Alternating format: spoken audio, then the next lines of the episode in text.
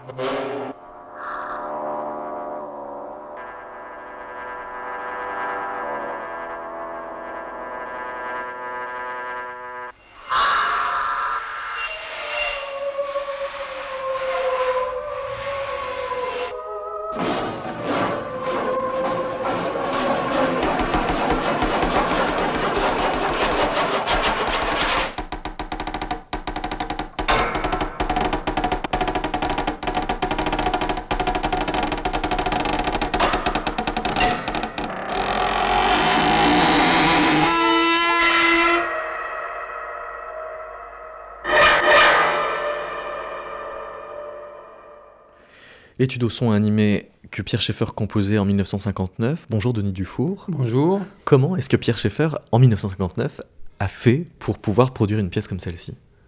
Alors 1959, on est au début du travail euh, de recherche musicale euh, sur la description des sons. Donc c'est le début des, recherches pour euh, produire ensuite le traité des objets, musicaux qui paraîtra en 66. Cette recherche commence en 58 et il demande à tous les gens qui l'entourent de réaliser des études, des études qui viennent illustrer finalement euh, le fruit de ces recherches qui, sont suivies avec un vrai protocole de recherche. Enfin, c'est une, une, recherche scientifique claire. Et entouré en partie d'artistes euh, qui rechignent un peu à faire des études, euh, il s'y colle aussi, et donc il va produire euh, trois études, l'étude aux objets, l'étude au son animé et l'étude aux allures. L'étude au son animé, le mot animé signifie pour Schaeffer en fait que c'est une étude aux entretiens, la façon dont on entretient le son, comment on le fait durer au moment de l'enregistrement, de la captation.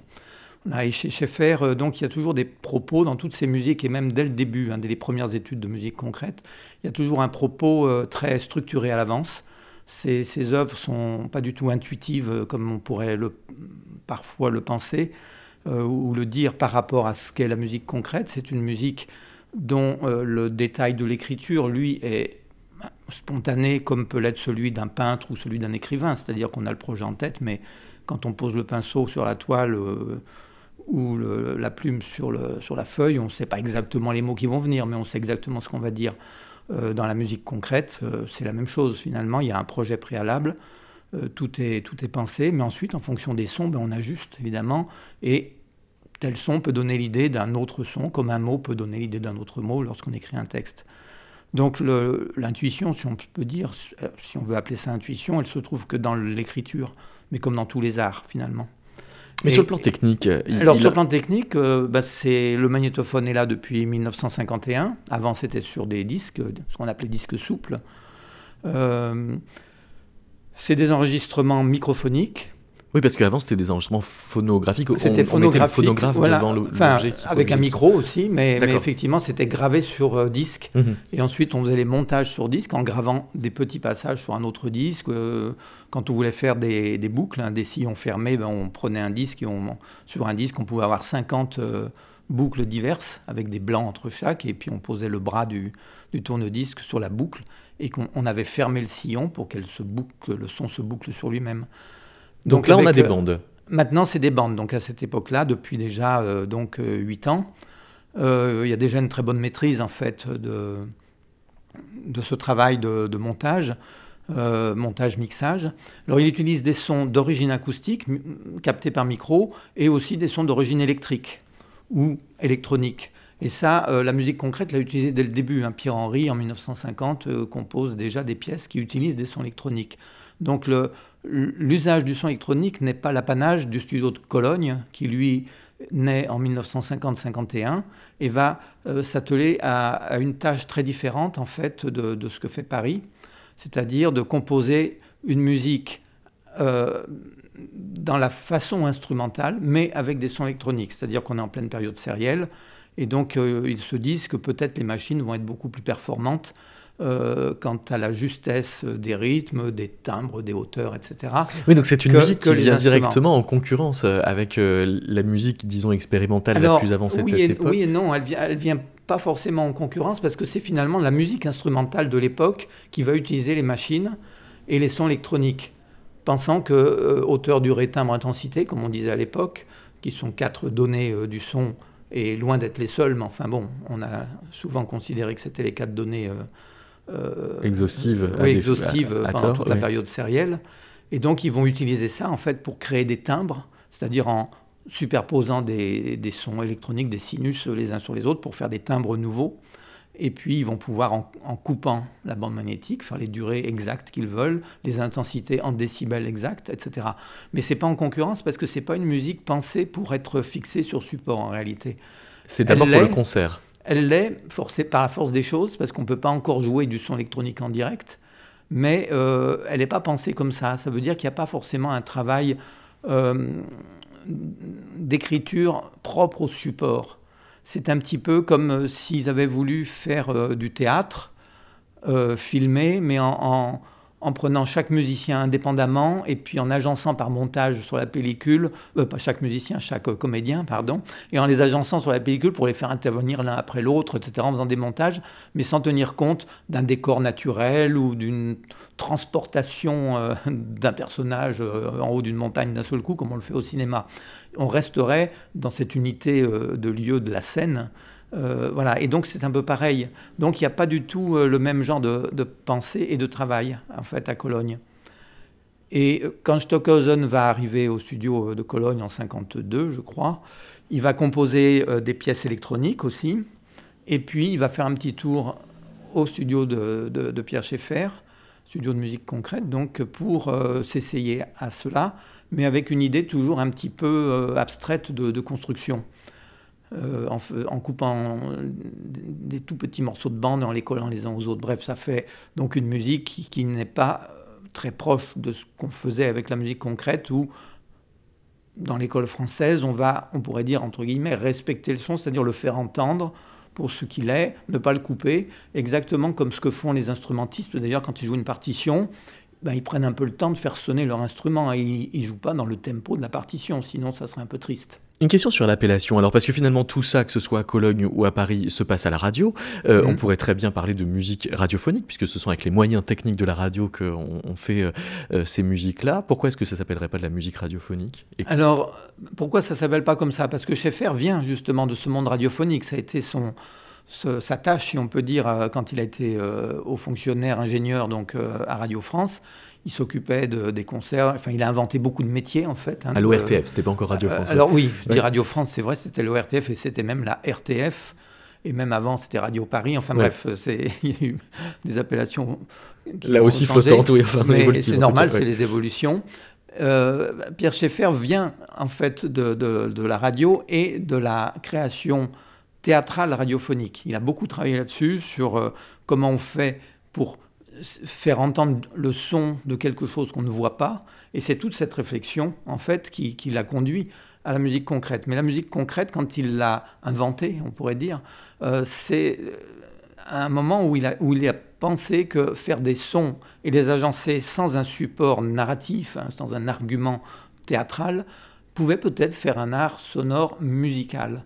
Et donc, ce tournant-là, c'est un tournant volontaire euh, qu'il a eu, c'est-à-dire de, se dire d'une part, il y a le théâtre radiophonique, la dramatique radiophonique, et toute la création que l'on peut faire avec du texte, avec des voix, ce qu'on va appeler Hörspiel en Allemagne aussi, en partie. Euh, donc ça, c'est une chose. Ça lui a appris beaucoup de choses sur l'écoute, sur le fait de, s'apercevoir que ce qu'on entend à travers les haut-parleurs, c'est pas pareil que ce qu'on entend en direct, etc. Et il va se dire, est-ce qu'on pourrait pas faire de la musique aussi avec ça? Et donc, l'orientation est purement musicale, en fait. Et c'est pour ça qu'il va appeler ça musique concrète. Mais c'est un art voisin, c'est un art cousin très très proche, et c'est venu de la radio, effectivement, et de la radiophonie. Et, l'appellation musique acousmatique est, apparue à quel moment? Avec quelle idée en tête? Sur les appellations, en fait, euh, au début c'était musique concrète. Ensuite, Pierre Schaeffer euh, s'est aperçu qu'il y avait beaucoup de choses à explorer, donc il a changé pour parler de musique expérimentale. Pas au sens où on l'entend maintenant, parce que quand on dit musique expérimentale maintenant, ça a remplacé le mot improvisation en fait. Euh, pour lui, musique expérimentale, c'était vraiment d'expérimenter des formes de musique. Euh, Suivant une préoccupation scientifique voilà, en définitive. Euh, oui, d'une certaine façon, voilà, c'est son côté scientifique. Et il a voulu qu'on expérimente ce qu'il faisait avec les sons enregistrés aussi sur les instruments. Donc c'est pour ça qu'il y a eu des projets dans le cadre des groupes qu'il a fondés, aussi bien instrumentaux que sur support et voire mixte, puisqu'il est euh, l'un des premiers à avoir fait une musique mixte en réalité. Et donc, euh, c'est-à-dire pour instruments en direct et partie fixée sur support. Et alors l'appellation musique concrète donc se voit remplacée par musique expérimentale, et puis à partir du milieu des années 50, on ne sait pas trop exactement d'où ça vient, si c'est Pierre-Henri, si c'est un journaliste ou autre, euh, on voit le mot apparaître électroacoustique, qui est en fait le mot qui permet de réunir l'électronique et le son d'origine acoustique, c'est-à-dire celui capté par micro. Donc ça veut dire que c'est de la musique mixte, la musique électroacoustique? non, Alors non, au départ, c'était pas la musique mixte, puisqu'il n'y avait pas euh, cette idée-là. Quand on faisait de la musique mixte, on disait musique mixte, et quand on disait musique électroacoustique, ça signifiait la musique sur bande. En réalité. Musique électroacoustique, c'était Elektronische Musik en allemand. Donc c'est vraiment l'usage qui arbitrait finalement ces catégories. Oui, c'est l'arrivée, si on peut dire, des, des, et des techniques et des, ben, des terminologies qui permettaient de définir un peu mieux, si on peut dire, ce qu'on était en train de faire. Et alors ensuite, l'IRCAM arrive euh, au milieu des années 70. En 1977, exactement. Voilà. Alors oui, c'est commencé un peu avant, enfin les études, tout ça. Enfin, il y a plusieurs dates de création de Oui, la dynamique scientifique avait commencé avant le bâtiment. Mais voilà, oui. Ça commence en 69, puis 70, euh, et d'ailleurs sur Internet, on voit plusieurs dates de création. Mais c'est 77, effectivement, le vrai lancement.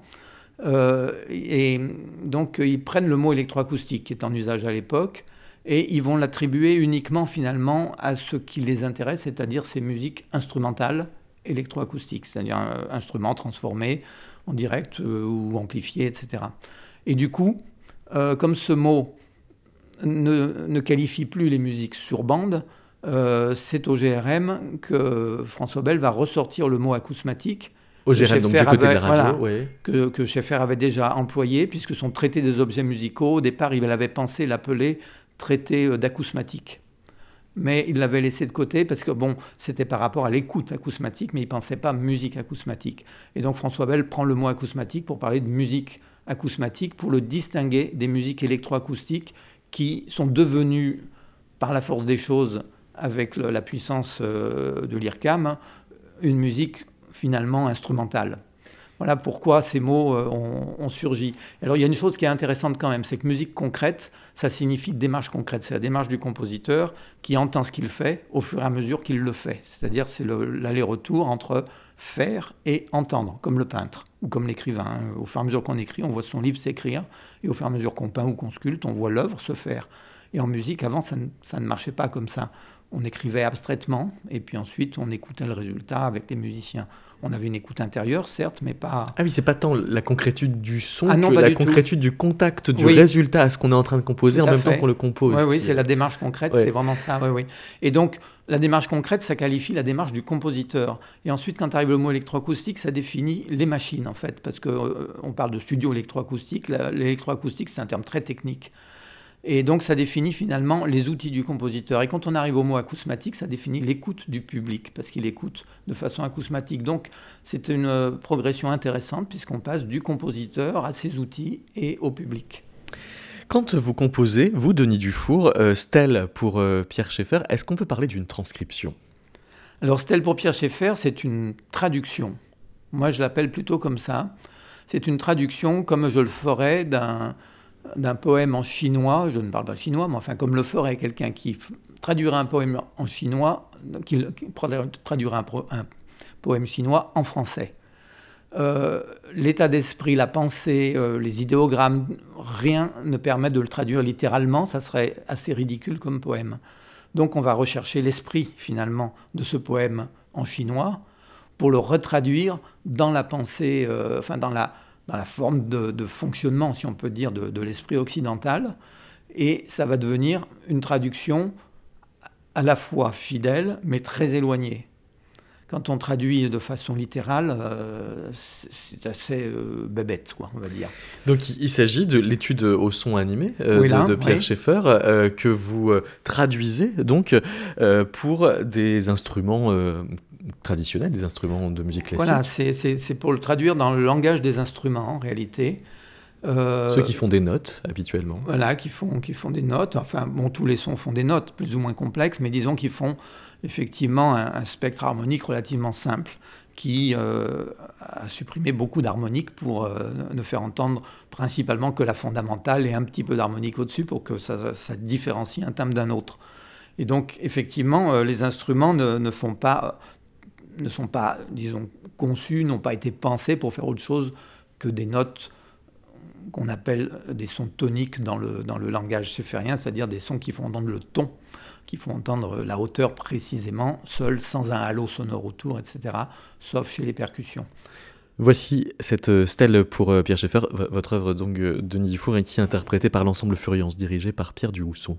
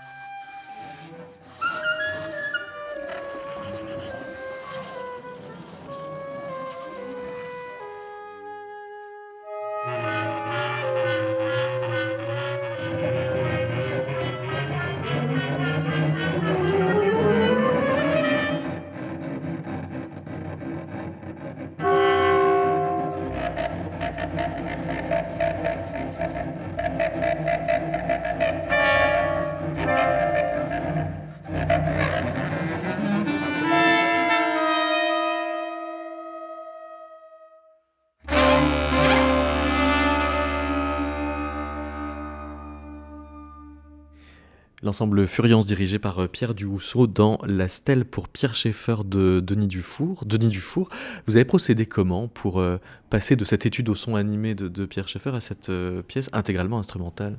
Alors ce que j'ai fait dans un premier temps, je me suis servi d'un relevé graphique que j'avais fait dans les années fin des années 70. un relevé donc de la pièce de, Schaeffer avec des dessins, si on peut dire, enfin des courbes, euh, des, points, des traits, etc. Et qu'on avait euh, essayé de jouer avec le trio euh, de synthétiseurs que j'avais fondé en 77. et on avait fait une version pour deux synthétiseurs et piano. Donc j'avais en fait fait cette transcription sur trois, sur trois systèmes, si on veut, enfin trois à portée. Mais ce n'est pas des portées avec, des, des, barres de mesure et des notes. Mais je suis parti donc de cette transcription graphique. et ensuite, à partir de là, ben, je l'ai euh, mesurer pour faire des justement pour que ça soit euh, jouable à plusieurs euh, cette fois-ci de façon dirigée. Et j'ai ensuite cherché à transcrire bien entendu évidemment tout ce qui est les durées les hauteurs quand il y en a. Et ensuite à chercher des solutions pour tout ce qui n'est pas reproductible si on peut dire en, termes de, de, jeu instrumental. Parce que quand on travaille en studio on travaille les espaces.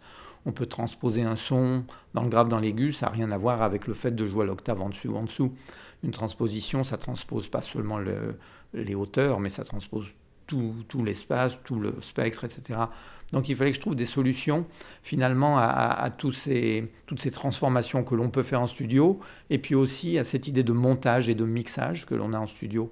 Donc c'est un travail d'orchestration, d'instrumentation euh, euh, assez précis que j'ai fait avec un ensemble instrumental que je n'ai pas spécialement choisi en fait. Il a été un peu imposé par le, les effectifs qui était prévu pour ce disque.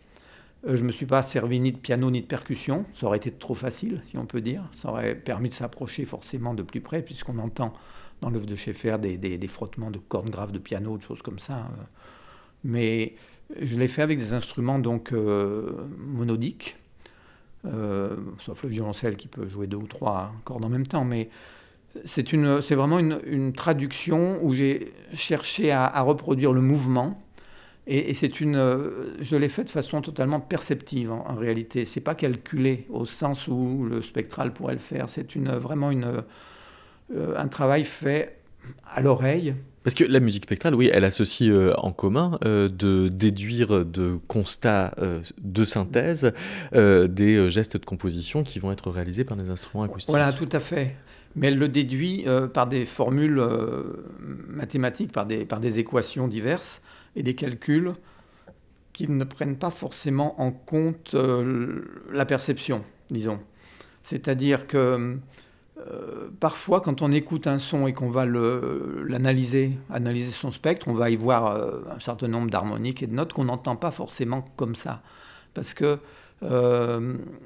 notre écoute, elle est à la fois un peu sélective et elle tient compte du contexte, de ce qui est avant, de ce qui est après, etc. Et donc, euh, la machine, elle, n'en tient pas compte.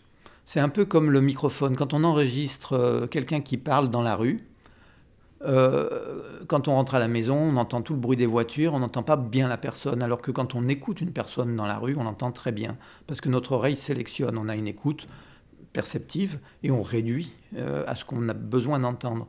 Et lorsqu'on entend donc un son, euh, si on donne à la machine, si on peut dire, la possibilité de, transposer ce son, de, de l'imiter, euh, ça ne fera pas forcément le même résultat.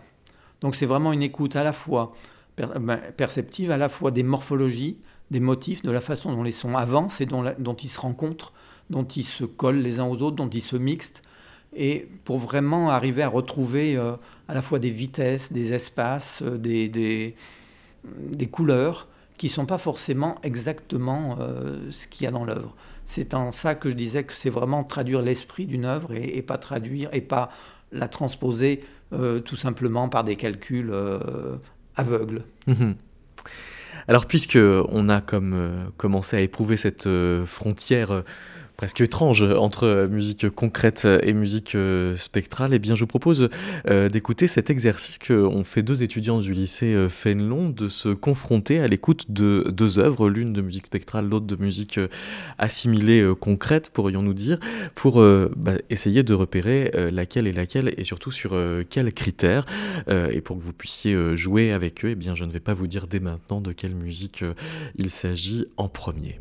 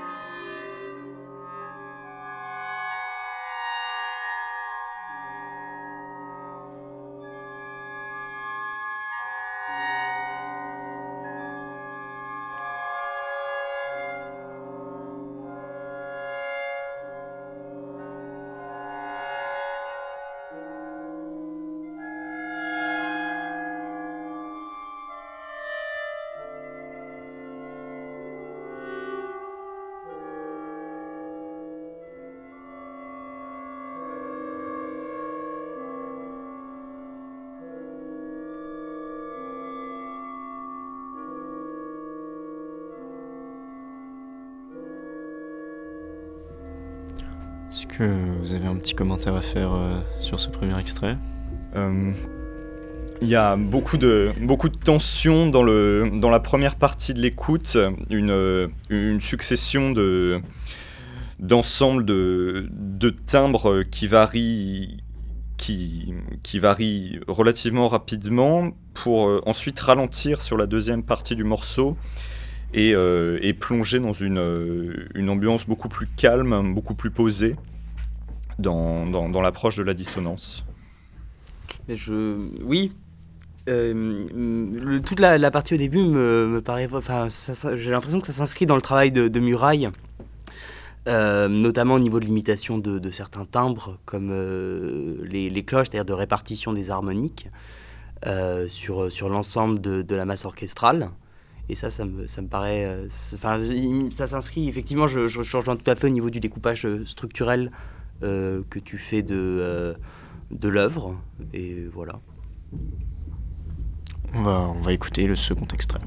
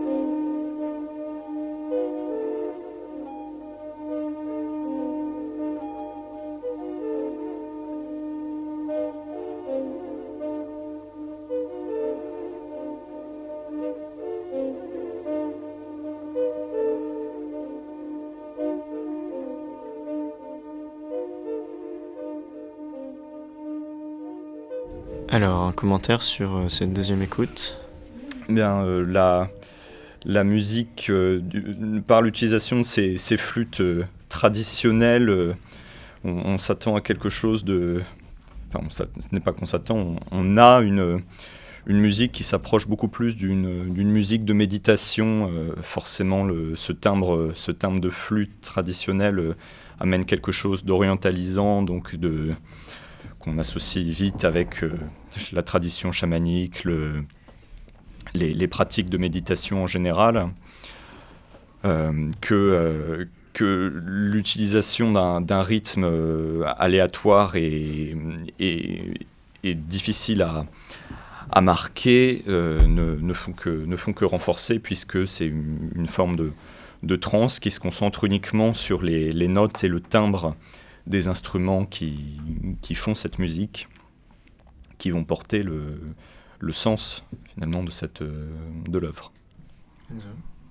Ben, si, on, si on commence un petit peu à, comparer entre les deux, déjà l'ambitus est beaucoup plus réduit. Là où dans la première version, on avait, on est, la musique se construisait autour d'un jeu de contraste entre des registres, là on a une construction qui est beaucoup plus progressive qui s'inscrit moins dans le contraste que dans la, continuité, avec des bribes de son qui naissent, un discours qui commence à émerger euh, peu à peu. Alors euh, effectivement, le, côté un petit peu orientalisant avec parfois ce, long, bourdon qui, euh, reste en, suspens, sur lequel se construisent les, premiers linéaments un peu informes du, du, discours musical. Au niveau de la structuration, je, là, où effectivement on avait, comme tu le disais, dans la première pièce, quelque chose de, de très énervant, très, très violent et parfois brutal, parfois brutal dans la première partie qui s'allégeait ensuite. Là, on reste à peu près dans cette même continuité. Et finalement, là où la temporalité de, de, la première pièce euh, était, bon, on, peut pas battre une pulsation dessus, mais était quand même marquée par, euh, par des gestes rythmiques, par, peut-être pas par un motorisme, ou alors euh, pour une, machine, machine détraquée, pour reprendre Deleuze. L'utilisation de percussions aussi, qui quand même suggère, même si on ne trouve pas, suggère l'existence d'un rythme. Hmm. Et alors ici, alors qu'on est, on est, on est plus sur une nappe, voilà. quelque chose, quelque chose. Et justement, par rapport à l'origine du son, est-ce qu'on serait plus dans la musique euh, spectrale, donc du traitement après prise de son euh, acoustique, ou plutôt dans de la musique concrète? Premier extrait, deuxième extrait, qu'est-ce que vous en pensez? Non, les deux sont plutôt du côté de la musique spectrale. Euh. Pour vous, les, les, deux extraits sont plutôt euh, spectraux? On n'a aucun travail clair euh, à partir d'un enregistrement qui serait dénaturé. Peut-être le, premier, ça, ça, j'en suis certain, mais le, deuxième, a un petit, petit doute. Petit, petit doute. Comme quand j'ai regardé mes WC pour savoir si la chasse d'eau fonctionnait tout à l'heure. petit doute. J'ai des problèmes de plomberie, donc si, si vous connaissez un plombier. Euh, mais oui, effectivement, petit doute sur, euh, sur la deuxième. Euh, simplement, je, j'ai, quand même. Je sais pas trop dans quoi je suis là, parce qu'il y a, y a quand même un côté beaucoup plus itératif dans, dans la seconde qui peut faire penser à, à, comment dire, à des sons mis en boucle, en circuit. Alors que dans la première, on est, on est plus dans, dans, une, dans, dans, cette, dans ce travail harmonique. Euh, et bon, je, je, préfère, euh, je préfère la première. En même temps, dans la seconde, il n'y aurait pas de véritable intérêt à, ressembler ce, un enregistrement de flûte où on pourrait à peine dire si, si on ne peut pas véritablement faire la différence entre le, le véritable, le véritable instrument et une, une imitation euh, correcte et, et, naturaliste de cet instrument, on n'est plus vraiment dans ce, ce processus de dénaturation, de, de prise de vue différente sur un, son de la réalité euh, je, concrète. Je ne sais pas si on est dans, dans ce rapport euh, au, naturalisme ou pas, mais, mais en tout cas, ce qui, ce qui enfin, ça c'est une perspective qui musicalement remonte euh, bien plus tôt que, que Schoenberg, mais la, volonté de trouver des couleurs de son, des, des, des, des, couleurs, alors, bon, après je connais plus ça dans la littérature pour piano, mais euh, la, volonté de, euh, de, donner à entendre à un moment des, des, choses dont on ne sait pas d'où elles sortent. Je pense au mouvement lent du, du concerto 5 de Saint-Saëns. Vous avez un. Vous avez un bah, je, peux le. Je, vous montre. Non, mais ça, ça rentre parfaitement dans ce travail de, des harmoniques, mais vous avez un truc comme ça.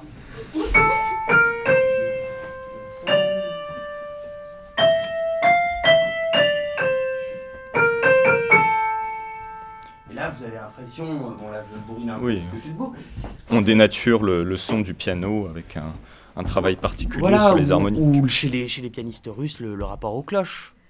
Le, le, rapport aux cloches avec, euh, de manière plus ou moins bien réussie, mais euh, je sais pas, du tableau 7 opus 39 de Rachma, il y, a, y, a, un moment, il y a un grand, grand délire avec des cloches. Bon, ça, ça dure 4-5 mesures, mais on se demande où on est, quoi. On est, on est passé du du morceau de salon euh, Lanto Lugubre à, euh, aux cloches de Saint-Pétersbourg. Mais du coup, je ne sais pas si le travail a l'intérêt, le rapport au naturalisme, pour revenir à ce que tu disais, euh, je n'arrive pas à distinguer précisément le rapport et je pense que l'intérêt de, de, de, de, l'écoute, c'est vraiment de ne pas savoir où on est. Oui, c'est une, forme de, contemplation, on va dire.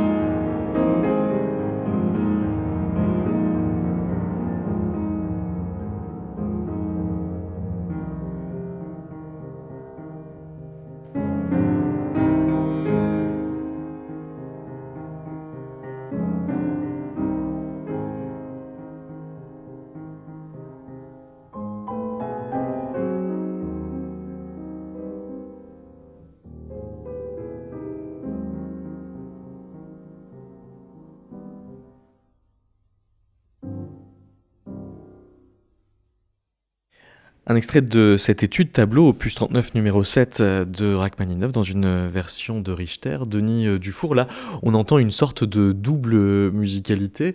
On écoutait l'étudiant nous, nous expliquer que euh, peut-être est-ce que il en va de, de, même dans cette musique spectrale ou dans la musique concrète. À chaque fois, on a deux musiques en quelque sorte.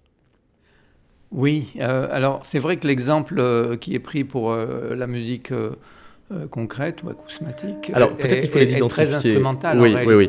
Alors il s'agissait euh, d'une pièce de Luc Ferrari qui s'appelle Petite symphonie intuitive pour une pour un paysage de printemps. Et la première musique que nous faisions écouter euh, aux étudiants du lycée Fénelon était Diadème de Marc-André Delbavie, donc il a couramment étiqueté musique spectrale. Oui, effectivement.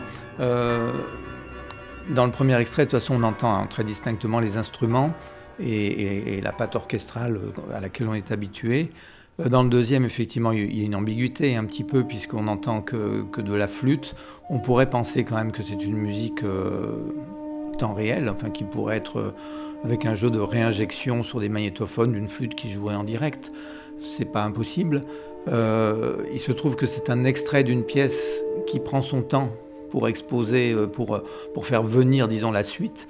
Et là, on n'a que la partie assez limité, finalement, comme ils le disent, hein, dans, dans l'instrumentarium, dans et qui plus est un instrumentarium instrumental. Donc il est difficile d'apporter une comparaison euh, euh, suffisamment euh, contrastée, disons, avec une musique instrumentale spectrale. Alors, est-ce que la pièce de Ferrari est, est spectrale? Pas vraiment, puisque finalement, il ne travaille pas sur un, sur un spectre harmonie, il travaille juste sur un, il travaille, comme l'a dit un étudiant d'ailleurs, euh, sur une forme de transe, c'est-à-dire qu'il installe une écoute euh, particulière avec ce jeu un peu nonchalant presque, on pourrait dire, qui va permettre de se, poser dans ce paysage de printemps. Et donc, euh, on pourrait dire que ce n'est pas la même fonction aussi que la pièce instrumentale qui elle-même joue de son orchestre tout de suite, voilà, en faisant entendre les, les sonorités et les développements propres à la musique spectrale.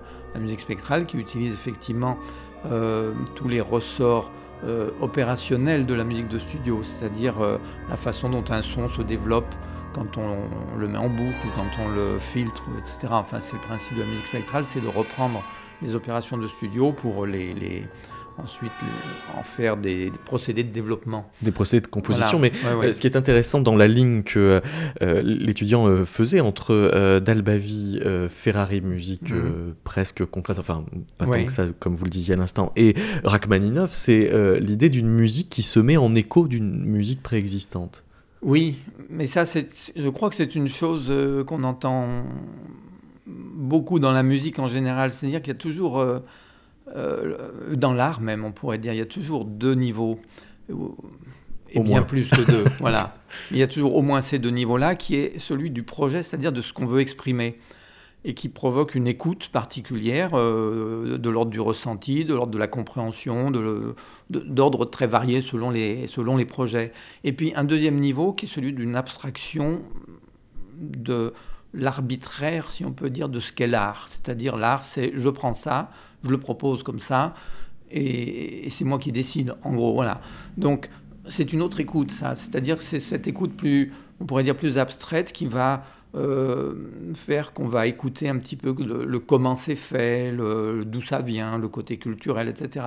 Mais dans beaucoup d'œuvres, il y a quand même toujours ce deuxième niveau qui est qu'est-ce que je veux dire à travers ça. Et donc, moi, je pense que les deux, les, deux niveaux dont, dont il parle sont peut-être aussi un peu ça, puisqu'il parle des cloches, qu'on va retrouver comme étant un modèle euh, dans la musique russe. Il parle euh, donc de, cette flûte qui peut être à la fois une flûte bien sûr, mais aussi pour l'un soit une musique un peu de type relaxation, soit une trance, enfin soit quelque chose bon, qui évoque euh, l'Asie comme il le dit, mais bon qui évoque diverses choses. Enfin après tout dépendra de la culture de chacun. C'est l'histoire qu'on se raconte.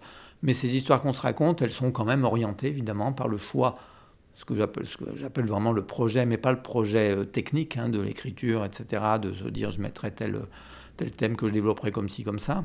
mais vraiment le projet de qu'est-ce que je vais dire à travers ça, qu'est-ce que je vais faire ressentir, qu'est-ce que je vais faire percevoir. Donc moi je le vois comme ça.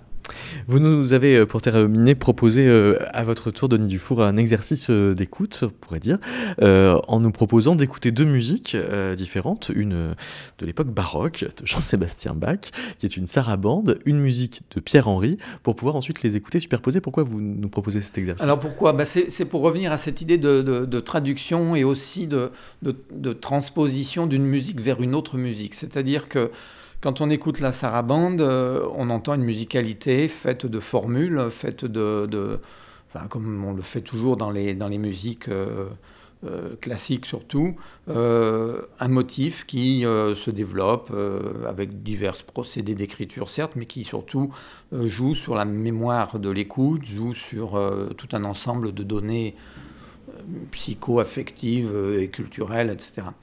Et chez Pierre-Henri, la musique que j'ai choisie, c'est Les Variations pour une portée un soupir, qui est d'une certaine façon une musique assez instrumentale, puisqu'il joue euh, des grincements de porte comme on jouerait d'un instrument. Euh, sauf que ce n'est pas un instrument, ce sont des grincements de porte. Et on retrouve finalement exactement la, même musicalité. Et ce qui est même étonnant, c'est que euh, j'en ai fait, j'ai mixé les deux, je les ai superposés pour montrer à quel point les rencontres peuvent être les mêmes. Et on n'est pourtant pas dans la même, euh, ni à la même époque, ni même avec les mêmes moyens. Alors, la pièce de Pierre-Henri, qui est ce jeu, enfin, qui est un des mouvements. Qui est de 1963. Euh, voilà, 63, qui est un des mouvements des variations pour ne porter un soupir, euh, est une musique relativement austère, si on peut dire, dans le sens qu'il n'y a pas 36 000 sons en même temps. Donc là aussi, on ne va pas être dans une musique concrète ou acousmatique qui développe tout un, ensemble de de sonorités et d'espaces euh, variés.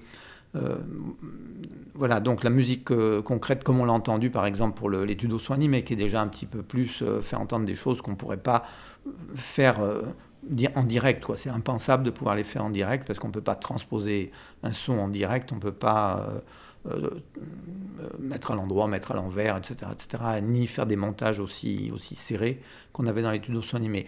Les variations pour pointer un soupir, c'est complètement monté, complètement refait, mais ça sonne naturel, on va dire. Alors voici la sarabande de Bach.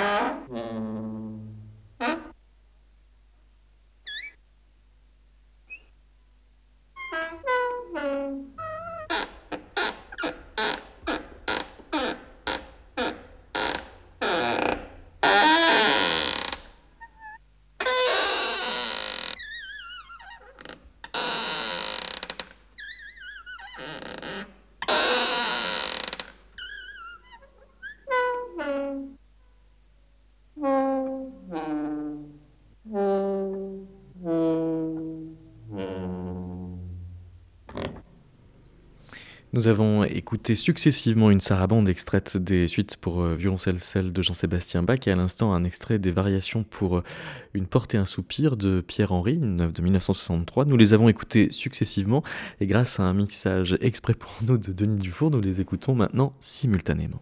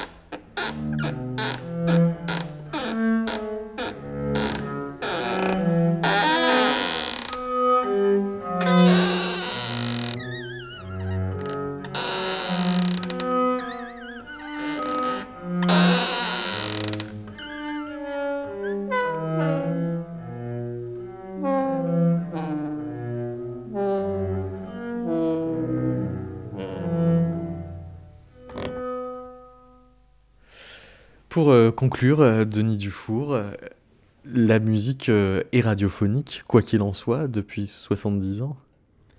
Alors, elle, est, elle est acousmatique lorsqu'elle est entendue à travers les haut-parleurs et pensée comme telle, évidemment, puisque si j'écoute un disque d'une symphonie de, Brahms ou n'importe qui d'autre, c'est une écoute acousmatique, mais ce n'est pas une œuvre acousmatique. C'est pour ça que j'ai avancé l'idée de parler d'art acousmatique euh, au début des années 80 pour englober plus largement euh, ce qui est musique acousmatique concrète, mais aussi création radiophonique, qui n'est pas vraiment une émission de radio ni un documentaire, mais qui est quelque chose d'un petit peu plus difficile, disons, à cerner comme de, façon rationnelle. Voilà. Et puis aussi certaines œuvres de poésie sonore aussi qui sont travaillées en studio, faites pour le support et des installations sonores où il n'y a pas de, relation entre ce que l'on voit et euh, le son qui en découle, c'est-à-dire des installations sonores qui utilisent le haut-parleur, euh, où l'écoute, là aussi, est acousmatique. Donc euh, ce terme d'art acousmatique me semble plus pratique parce que même dans les musiques acousmatiques, il y a parfois des choses dont les gens se demandent si c'est de la musique. Alors pour régler le problème, autant dire que c'est quand même de l'art et qui est acousmatique puisqu'on l'entend à travers les haut-parleurs et que ça a été conçu pour cela. La boucle est bouclée. Merci beaucoup.